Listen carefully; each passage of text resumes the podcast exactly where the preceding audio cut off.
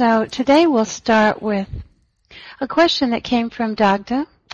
Um, and she, she asks, Tom, in the introduction of section 5 of My Big Toe, you say that you purposefully neglected many interesting and important concepts from this section because they fall beyond the scope of your effort to present a comprehensive model of how the larger reality works, and that you had no choice but to remain tightly focused so readers would not get too overwhelmed.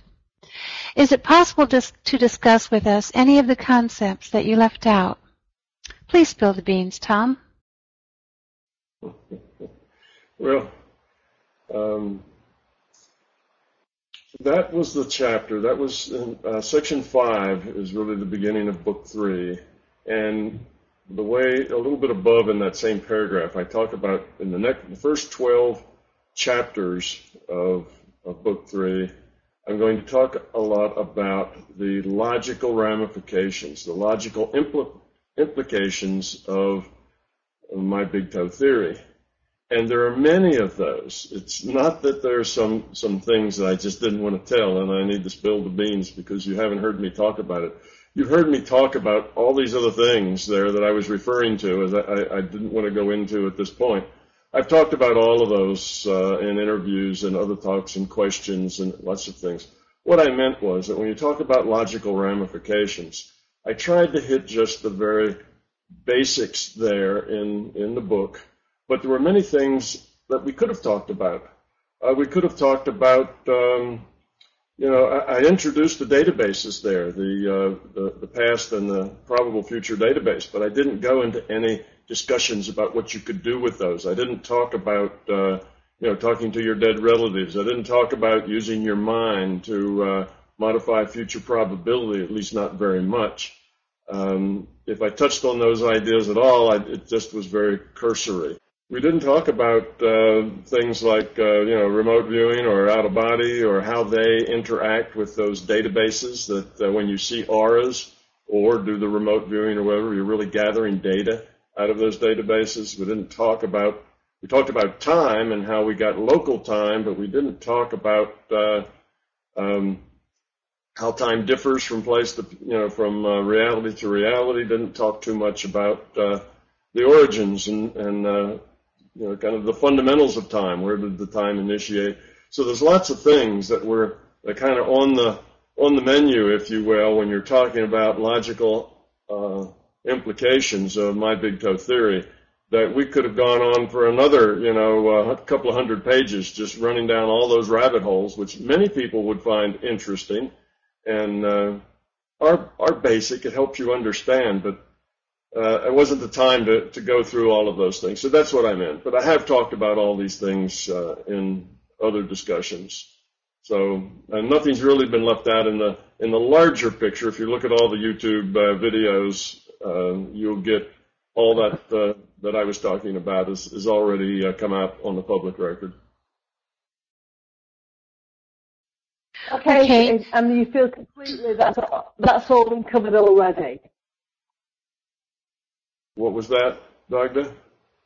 Sorry, so no, I was just reiterating what you said. So you feel that all, everything that you said in in the book that maybe you left out, that's all been covered already in all the vids and on the MBT forum.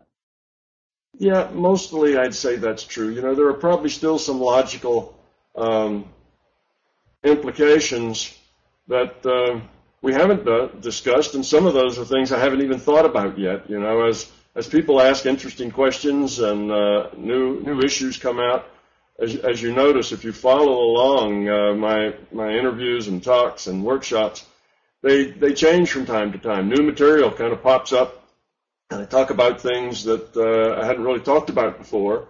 And these are basically just logical implications that were always there but until somebody, you know, points a finger at them or until it becomes interesting, then we just don't tend to think of it.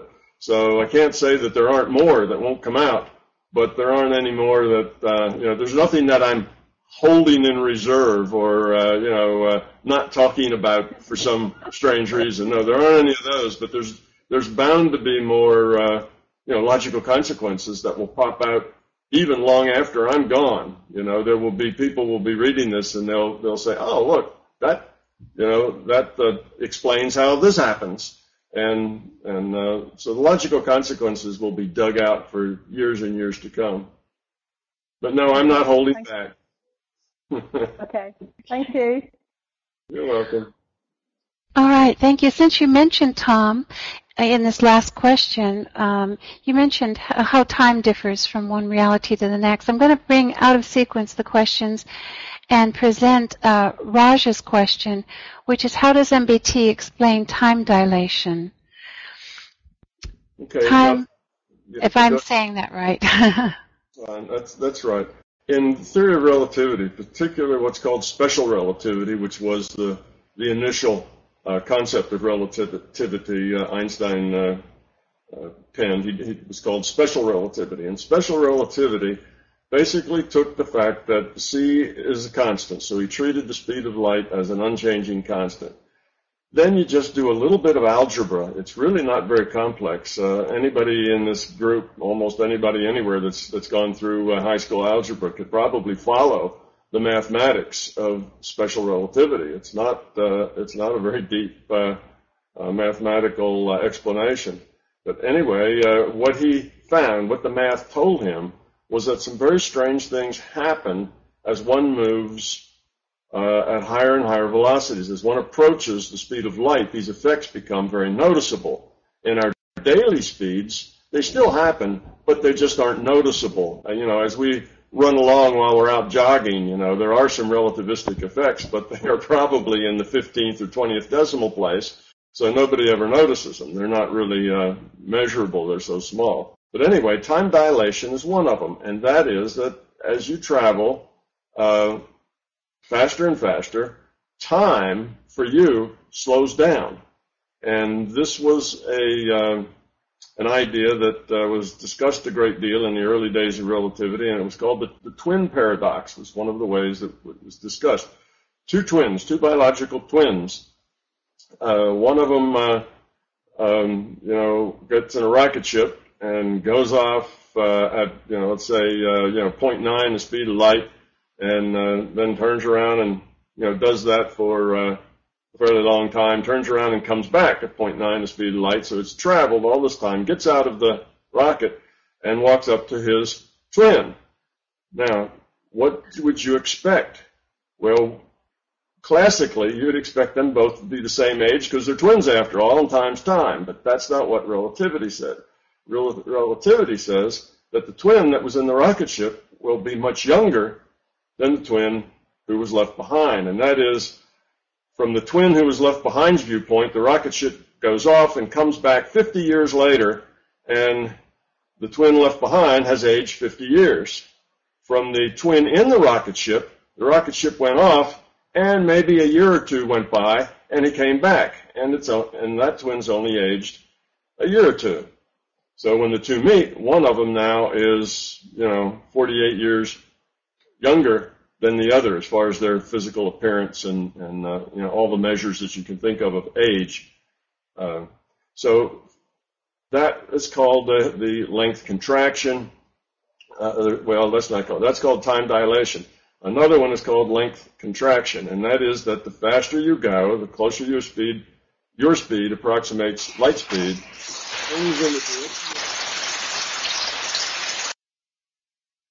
things in the direction of your of your velocity get.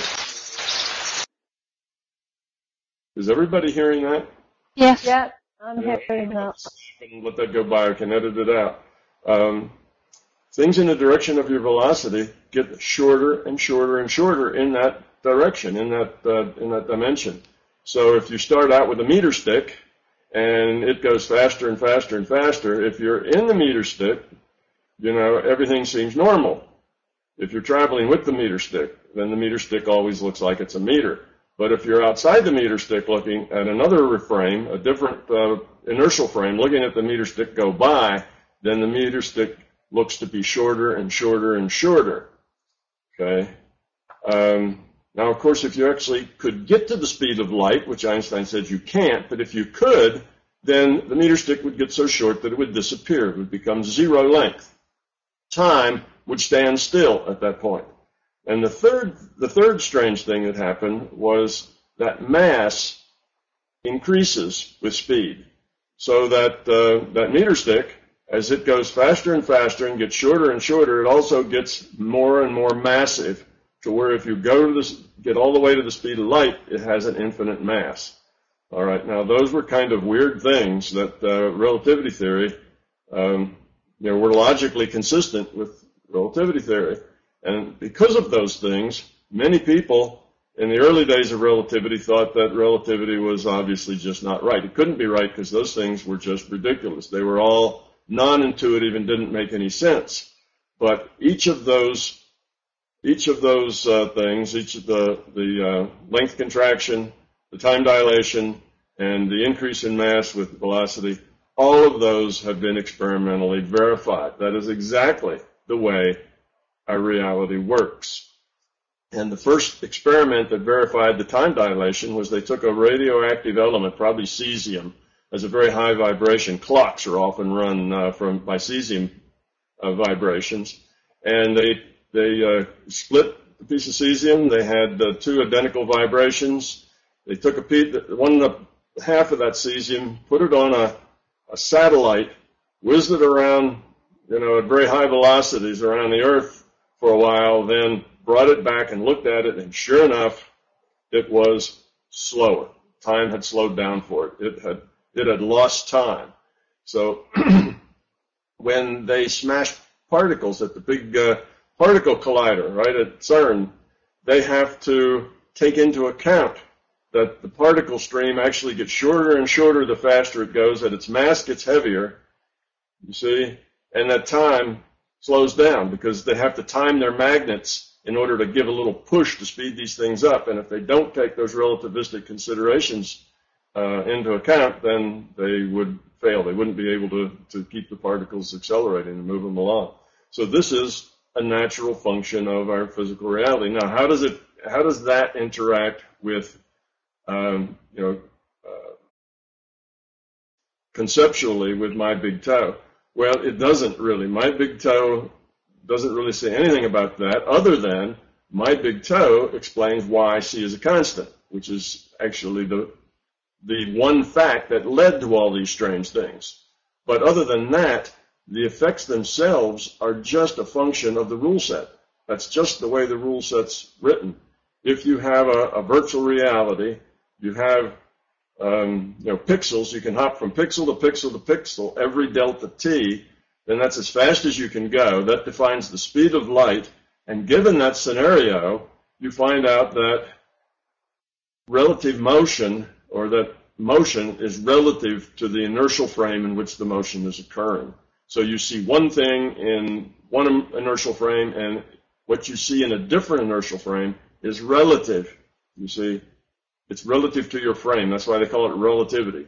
So what you see, the way physics looks to you, is is relative to the inertial frame that you're in, and that was that was uh, really the the statement of uh, Einstein's special relativity that there there was no fundamental inertial frame, that all inertial frames are uh, relative to each other. So I, we don't, uh, you know, there's no special calculation. It's just a little bit of algebra. Uh, once you have c as a constant, to come out with those, uh, you know, come out with those uh, logical uh, consequences of c being constant. So what MBT does is explains why c is constant, and the rest of it's just a little math. Next question is from Oliver. Recently, a video went viral on YouTube showing how a cat saved a four-year-old boy from a severe dog attack. He found this fascinating, so he started to ponder the event from an MBT viewpoint. It seems a rather unusual behavior that a cat attacks a dog to protect a human being, because earlier research has shown that cats show very little loyalty towards their owners compared to dogs. In this case, the cat actually risked his own life to save the boy. Um, coming from the viewpoint of consciousness of cats and dogs, um, was this the case? Jay, was what the case? Was was it the case that the cat actually risked his own life to save the boy? He he uh, attacks a dog to protect this little boy. So. Yeah, I watched the video, and uh, you know, is that is that the case that the cat did that? Well, it certainly looked that way in the video. Now everybody knows that you can make a video that uh, looks like you know, you can make anything you want happen on a video. You know, pink elephants can fly on a video. So was the video uh, a uh, an actual video that is just exactly as it appears to be, or was it something else? Well, of course, that's hard to tell. That's really impossible to tell. So let's just start with the assumption that the video was, um, uh, you know, a, not a doctored or manufactured video in any way, that it was just a, a real video, and what it's portraying is, is what happened. So if we'll start with that assumption, then we can answer the question that yes, this, I don't know if you all watched it or not, but um, there's a, a uh, dog comes along, little boy's playing in the yard, uh, dog uh, gets uh, a little uh, aggressive, grabs the grabs the boy, or at least grabs his clothes and pulls at him, and the cat flies off the porch and and uh, jumps in the dog's face, and of course the dog is startled beyond belief and runs away, and the cat even chases it a little bit. So that's kind of what you see in the in the video. Now later you see pictures, um, not in the video, but you see you see pictures somewhere on the website. I don't think it was video. I think it was just on that website uh, where it showed uh, uh, stitches on skin, and at least the assumption was that these were sh- showing you the wounds on the child that was that were caused by the dog.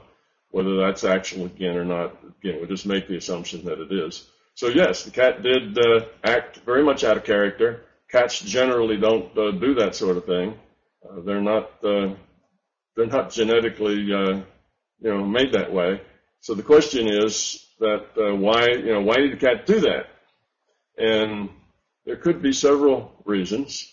Um, you know, animals have free will like the rest of us. Uh, a cat has has consciousness, and it could very well just been a one of those unusual things that a that a uh, consciousness can choose to do. You know, the cat has free will, and it may have just decided that uh, that was a child that was kind of a, a, part of its pride, if you will, a part of its family, and that uh, it would, you know, try to scare the dog away, which it was successful at doing. So it may have just been a cat growing up, because cats are here, and dogs and horses and other conscious beings, you know, bumblebees and, and whatever they're here to grow up just like we are. So they have choices. And when they have a choice of, of what to do, they, they have to, you know, follow their intent. And if it's a good choice, if it's something about other instead of self, then that helps them grow up. So all consciousness is in the same boat that we're in. It's just doing it at different levels and under different circumstances. And of course, other conscious, every consciousness has a different, uh, um, you know, abilities and capacities and, and that sort of thing. So cats are not human. They don't go through the same kind of logical process that humans would go through. And we don't want to anthropomorphize the cat, but the cat at some level could have processed this, decided that the right thing to do was to try to help the child and uh, scare the dog and uh, that uh, that worked. So that could have been one one reason. Just a cat doing the, the right thing for the right reason at the right time. Good for the cat. Another reason, one that uh, that uh, Oliver brought up in his in his question, uh, Donna hasn't read yet, but and that is, would the larger consciousness system maybe help the cat come to that decision? You know, larger consciousness system decides, you know, that uh, it shouldn't happen that this child get mauled by the dog, and it therefore energizes the cat, gives that idea to the cat that it should do that, and, and the cat follows it. Yes, that can happen. Larger consciousness system can put ideas in your head, can send you intuitive messages that make you feel like what you need to do is, is this or that, or where you need to go or be is, is uh, something. We all have experienced these uh, kind of bolts out of the blue, it's called, with, with our intuition. And certainly a cat being conscious is, is uh, likely to get that kind of a, of a, a bolt out of the blue intuition that is mitigated or that is um, created by the larger consciousness system. So it could be either of those. And I think there was one more issue that, uh, see, I've cheated. I've looked at some of these questions ahead of time. That's, That's what I'm saying. That's, you probably have another one for me, Donna.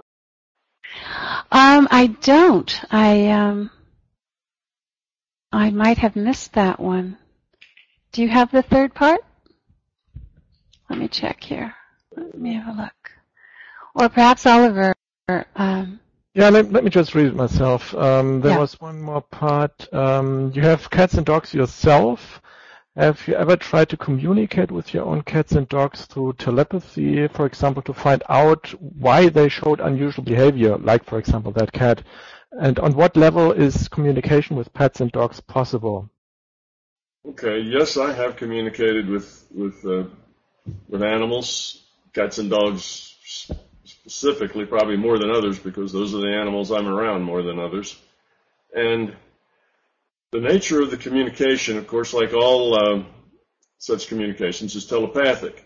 And telepathic uh, communications are not um, language based. You don't get strings of, of words most of the time. Sometimes you can, but most of the time you just get ideas, feelings, kind of overall concepts. You get metaphors, symbols, that sort of thing. And it would be possible, particularly then, that cat was probably kind of a little, um, you know, excited and, and uh, geared up for that act, and probably uh, would have been in a state that you could have inquired why it did that and gotten a, uh, gotten a sense for it, you know, at that time that it was, uh, you know, why did it do that? Now it may not know. It's not like you say, "Hey, cat, you know, wh- why'd you do that?" and then expect to get an answer back. The cat probably just felt a need to do it, and it was just driven, you know, and you might say, well, that could have been intuitive or that could have been just a choice that the cat made. But in any case, it probably came sudden and it was just something it had to do, you know, and it, it wasn't that it thought about it, decided that maybe it should uh, try to scare that dog away because the child should get hurt. It was probably just suddenly it had the, it knew it had the urge or the need to do what it did and it, and it did it.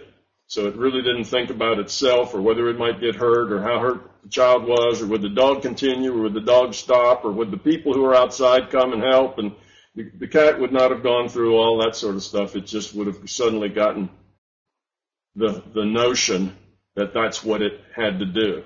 And from, you know, as we talk about it, I'm going back and, and, uh, you know, trying to re redo the process and see uh, you know what the cat's thinking, but I don't get anything that's particularly linear, linear at all. I just um, you know get a cat that suddenly felt like it had to it had to go do something. So yes, you can do that with dogs. You can kind of find out what how they're feeling about things. Uh, you can get the sense of that feeling, whether they're frightened or whether they're perturbed or excited. Uh, all of that's emotional content, and you can pick up that emotional content.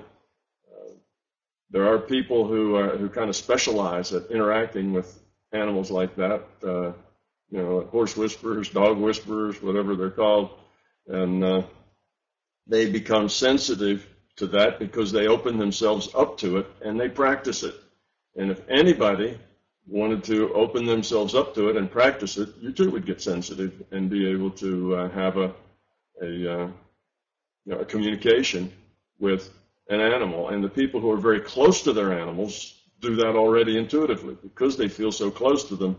They do share a lot of intuitive uh, uh, things. You know, uh, Rupert Sheldrake had a had an experiment where he showed that uh, dogs were aware when their owners were, you know, were on their way home, and that's because dogs uh, are very close to their people. Their people mean a lot to them, and they are very intuitive. They, they, unlike us, don't discount their intuition. As we get intuition and kind of urges or nudges to, to do something or understand something, um, sometimes we just do it, and sometimes we look at it with our intellects, and then we analyze it, and then we blow it off because it doesn't particularly make rational sense to us. We can't justify it rationally. Well, a dog doesn't do that. If it gets an intuition, they listen to those intuitions because that's just part of their input. To them, it's not that an intellect has to verify that it's rational first before they can deal with it. They don't function that way. So they're a lot better at receiving intuitive messages and acting on them. That's a that's just a normal thing for a dog to do, and it's not nearly as normal for a person to do that. So it's not necessarily that the dog has a talent that we humans don't have. It's just the dog exercises that capability more often and with less intellectual interference than we do. All right, we'll move on to the next question then. The next question is from Justin. Um, these next two questions, actually, one from Justin, one from Adam, are to do with TMI. Uh, the first question from Justin is um, TMI being the Monroe Institute. Justin ha- was recently nudged to listen to the Explorer tape number 16 again, in which you were experiencing a meditative state or um, in the larger reality. He um, is experimenting within this and based he's asking if based on your experiences do you have any words of wisdom advice or input in relation to this state and how he might proceed in experimenting further? Okay and the state that uh, he was talking about was one of clarity. And uh, as i understood his, his question i did i did read that one. Um, he gets a he he will get to a state where suddenly everything is as clear as if he were wide awake. In other words, he comes out of the fog. When we meditate, we tend to get in a foggy state because we're losing our connection with the physical senses. Okay? We, are not getting sense to anything. We start shutting that off. We're not concerned with what we see. We close our eyes. We ignore what we hear and, and basically just let it go so we don't process it. The same with everything else. So our, as far as our physical awareness goes, it tends to get foggier and foggier. So we have this erroneous idea that meditation, um, you can tell when your meditation is getting good by the depth of the fog. You know, the foggier it gets, then, well, I'm really in a deep state because everything else is really foggy. And that is a, um, an erroneous belief. A good meditation state doesn't have to be a foggy state at all. It doesn't have to be right on a threshold between, you know, being awake and being asleep. It's not hanging out right on that edge like we're hypnagogic things going right the edge before you fall asleep. And many of us think that that's where the meditative state needs to be, right on the edge of losing consciousness in the fog. And that's wrong. You can wake up and be perfectly awake in that state to where you feel just like you're lying down. Let's say you are lying down someplace or sitting in a chair. You feel like you're just sitting there in that chair and you're completely awake.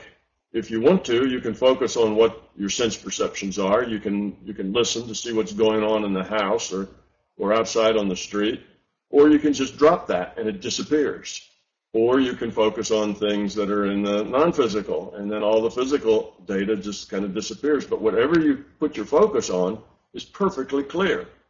And that is a much more useful altered state of consciousness than one where you're on the edge of losing consciousness and trying to balance on that edge without falling over into unconsciousness or without being too conscious so you become aware of the physical reality better to have this perfectly clear awake state where what you get, what you attach to, the data stream that you attach to, is determined by your intent. So if you want to listen with your physical ears to the traffic in the street, you can listen to it minutely.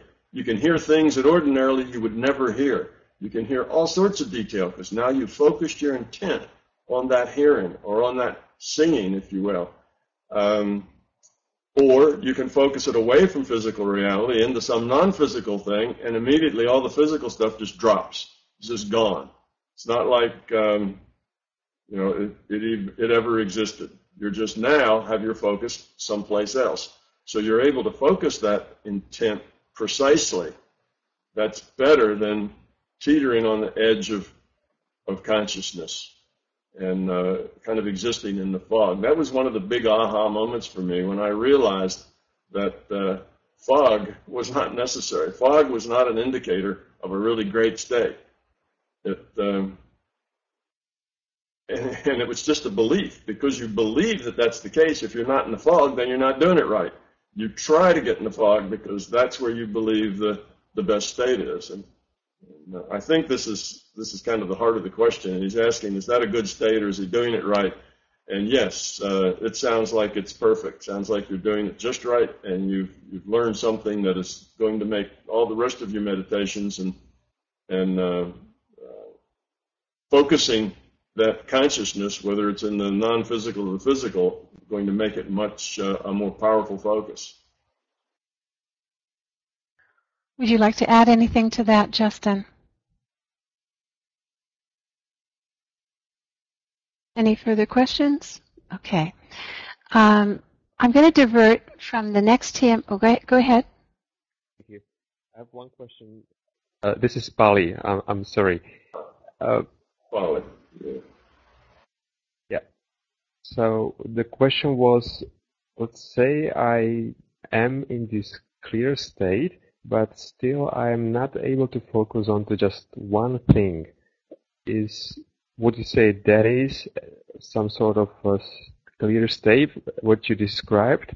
And then if it is, would you have some advice for me how I can train myself to focus on to just one single thing to be able to switch, for example, to uh, into the NPMR, NPMR, sorry, yes. physical reality. It's just practice. It's, you know, the very first time you get to a, a, a state of point consciousness where you're just floating in the void, most people will first experience that for five seconds and then it's gone. Well, you need to work on that to where you can experience it for as long as you need to, for, for a half hour or an hour, if that's how long you want to be floating in the void without any interruptions. That's just a matter of practice. You'd have to try to hold that state steady and uh, for a longer and longer period of time, and you will get better at it. But as long as your attention is jumping around, okay, you're in a clear state, and you can really hear things out on the street really well, and you can, uh, you know, do something, uh, maybe uh, healing uh, somebody, uh, uh, working with the uh, probable future database, and any of those things seem to be uh, clear to you, but you can't hold them very long. They pop from one to the other to the other, and your mind, your consciousness is not very stable. Uh, it's really not your consciousness unstable, it's your intent that's not very stable. Your intent keeps flopping around because what you intend, it's the information that you focus on, that you make intentions of what you're going to do with that information. That's what's jumping around, and it's just a matter of practice. You have to just work it up. It, it, takes a long time. It may not be something that comes quickly to you, but if you if it's only 10 seconds before it jumps, then try to get it to you know to 12 seconds, and then to 15 seconds, and it's uh, it's nothing really I can tell you. There's not really a technique so much that you can do other than just practice it. Thank you very much. Okay, um, John had a question that concerns clarity as well. And I think you just spoke to this, but the question is, what are some of the ways we should focus on utilizing the non-physical superset once we begin exploring in order to induce positive growth? Okay. Um, what uh, John is asking is that, okay, say that I can get to this point state. Now what do I do? You know, what, what do I do with it? And there's a there's a couple of things here. Is one, in the beginning, until you and when I say in the beginning, I mean before you can just hang in that state for as long as you want to. That's in the beginning. In the beginning, just hang there.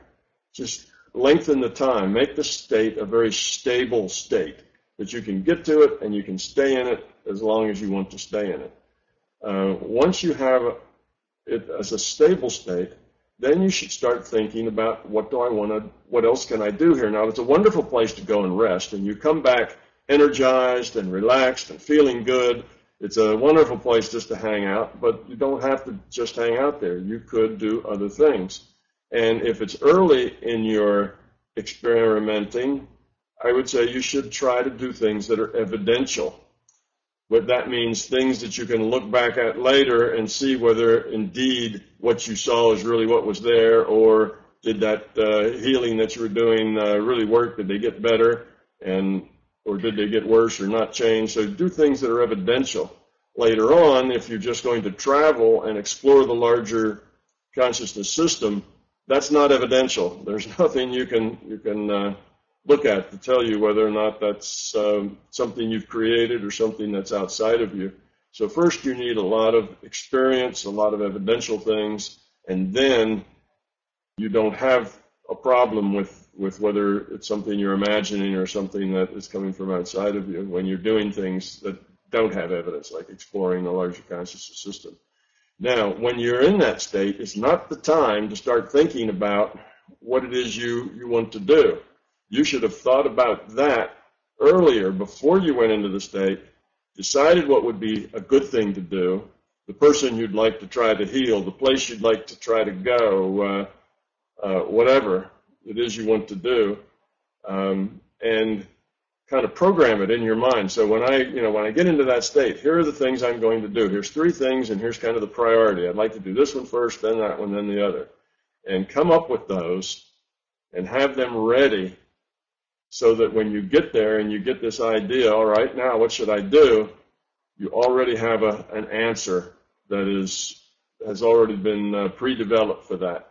Because when you're in that state, even though you are thinking, you can, your, your intellect, okay, your cognitive function is working because you can decide, well, what would I like to do now? So that's your cognitive function, but that's cognitive function at the being level. It's not really the same as your cognitive function at the intellectual level.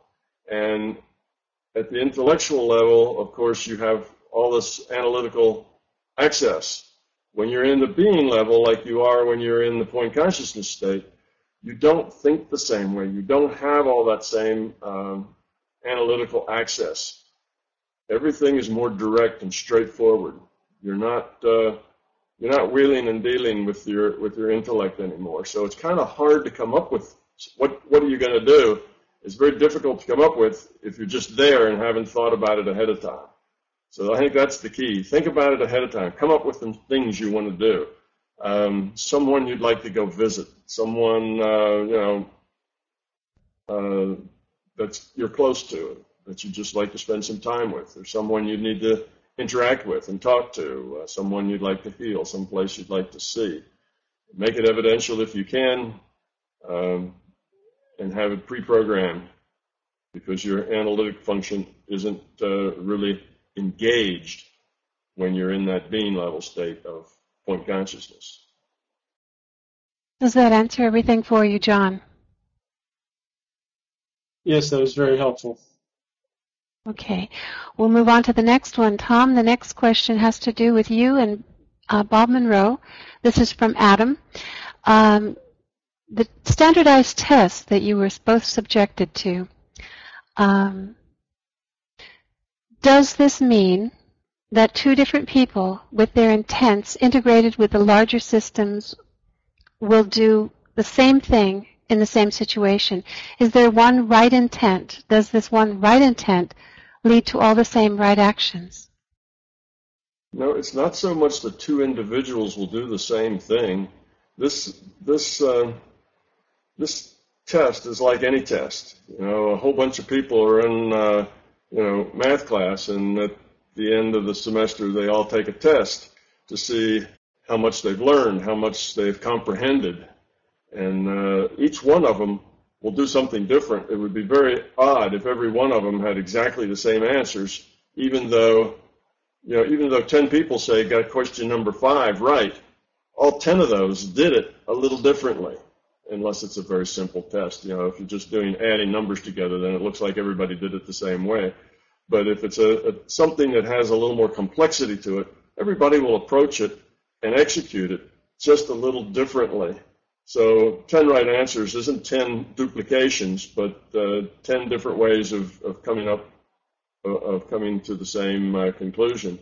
So that's the way it is in these, these tests. Uh, some of them are standardized in that I have run across two or three, sometimes four people who have had the exact same series of experiments, of, of experiences, I mean, exact same sequence of experiences that I've had, where you've been put in a particular situation, given a certain uh, um, kind of briefing, if you will, about what this situation is and what it is you're supposed to do, and then you're left alone to see how you will react and interact with it. What will you do?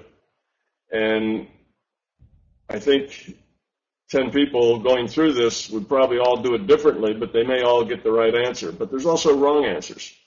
You can do it badly. You can act out of fear, act out of ego.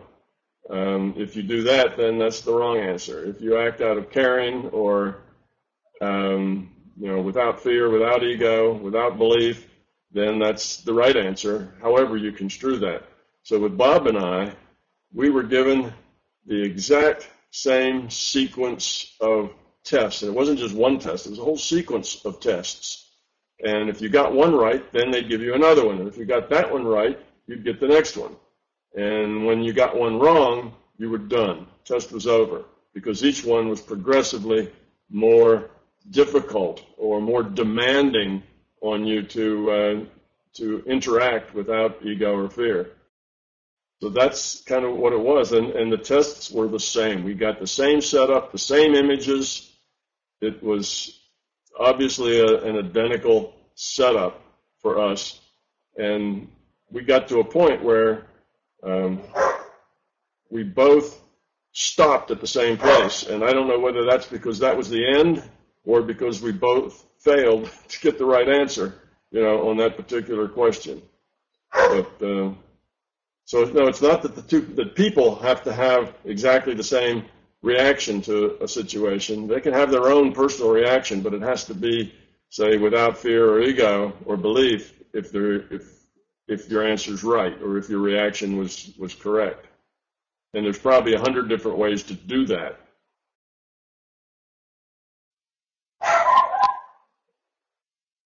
Is that Strider? no, that's he's he's decided. um, Tom G would like to know: Is it possible for you to give an example of one of those test questions?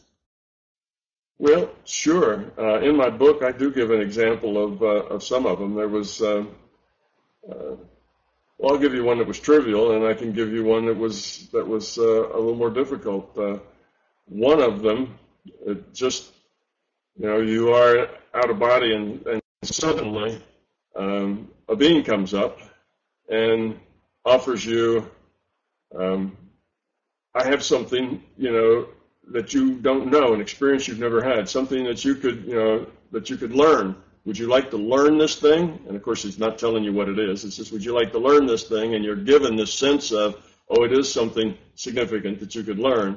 Or, you know, would you like you know, some other kind of, uh, you know, treasure, right? Would you like, uh, you know, money, of course, isn't a thing when you're out of body, but uh, something that you might enjoy or want.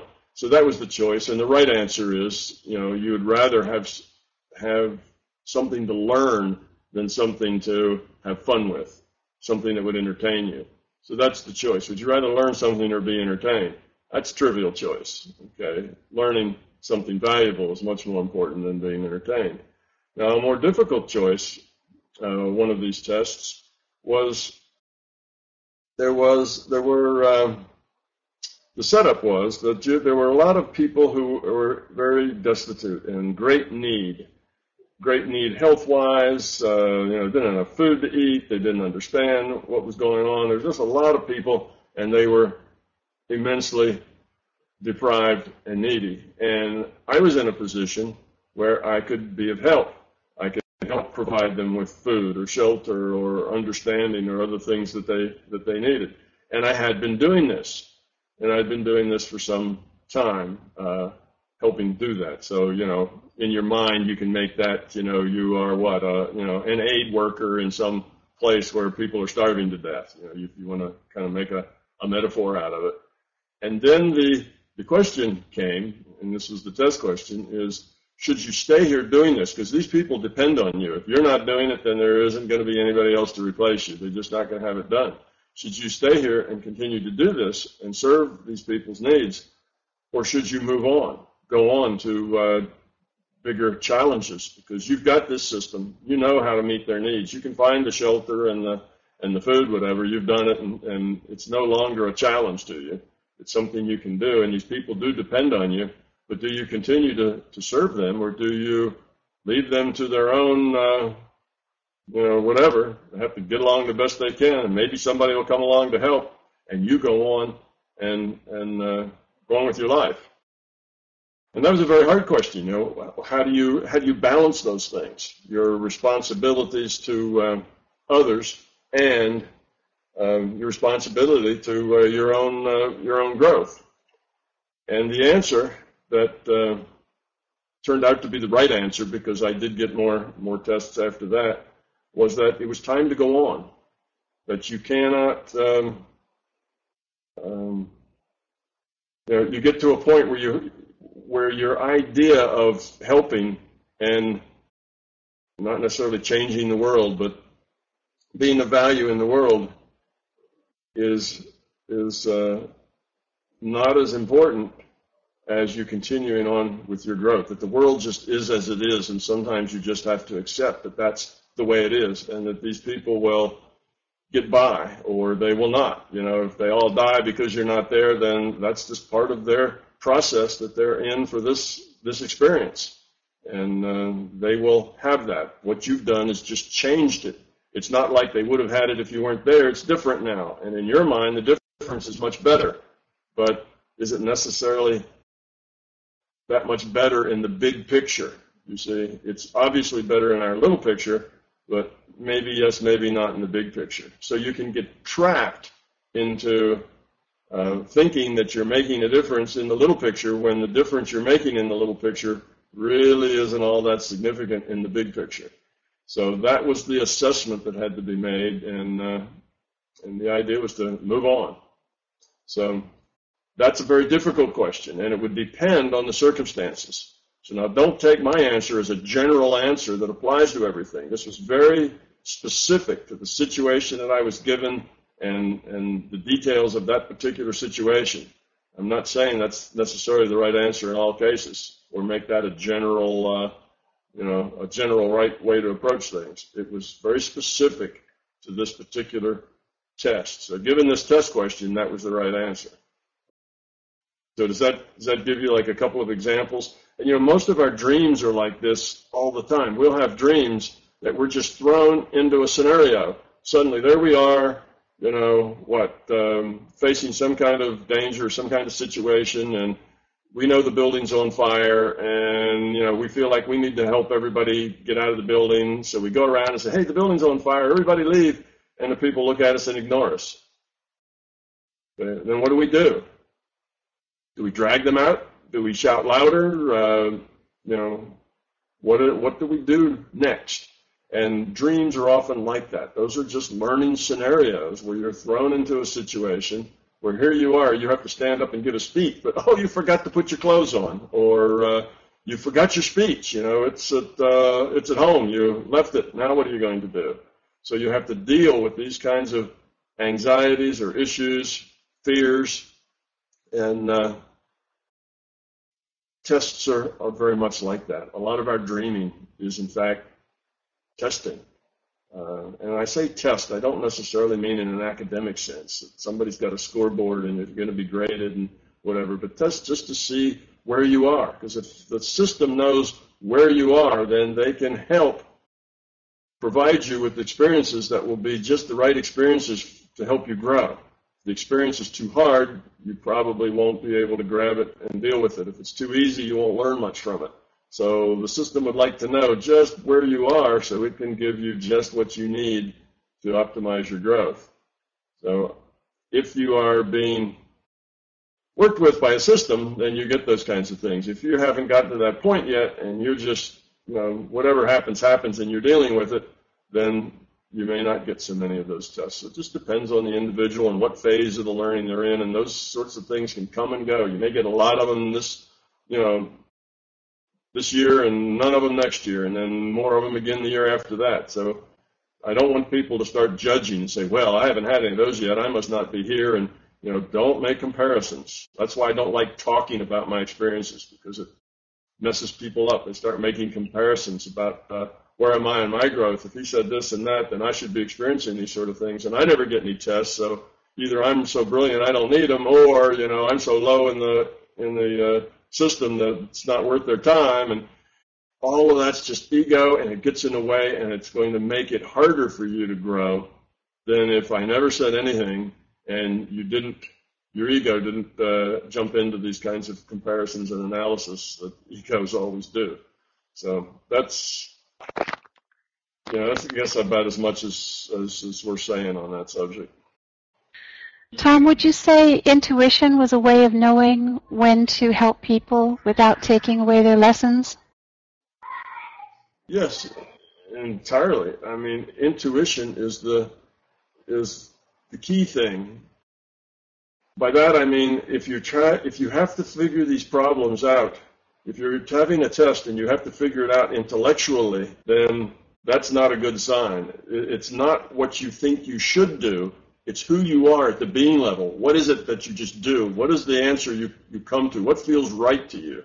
What's the right thing to do at the being level, not what's the right way to, you know, how do you figure out the right answer at the intellectual level?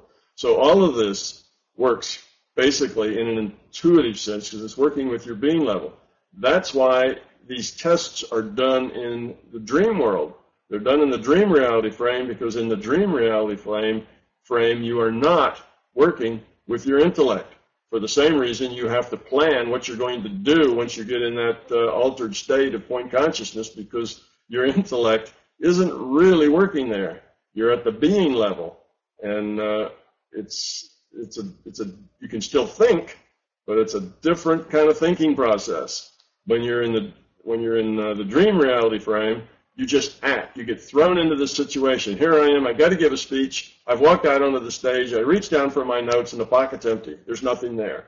All right. And right away, is it fear, or do you just accept the situation and go on and do the best you can? Uh, are you mortified? Do you you know cry and run away? I mean, how do you react? However you react, it is going to be the way you are. You'll react at the being level. You're not going to think it through and come up with an intellectual solution. It's strictly how you are. That's why they give the tests there, because you can't game the test. You can't figure out what the right answer is and then do that. You have to be the right answer. That's another reason why some people have guides that refuse to talk to them, because the guide doesn't want to interact with you at the intellectual level. Because at the intellectual level is all about image and form and what you think. It's not about you and who you are, and that's not where you learn.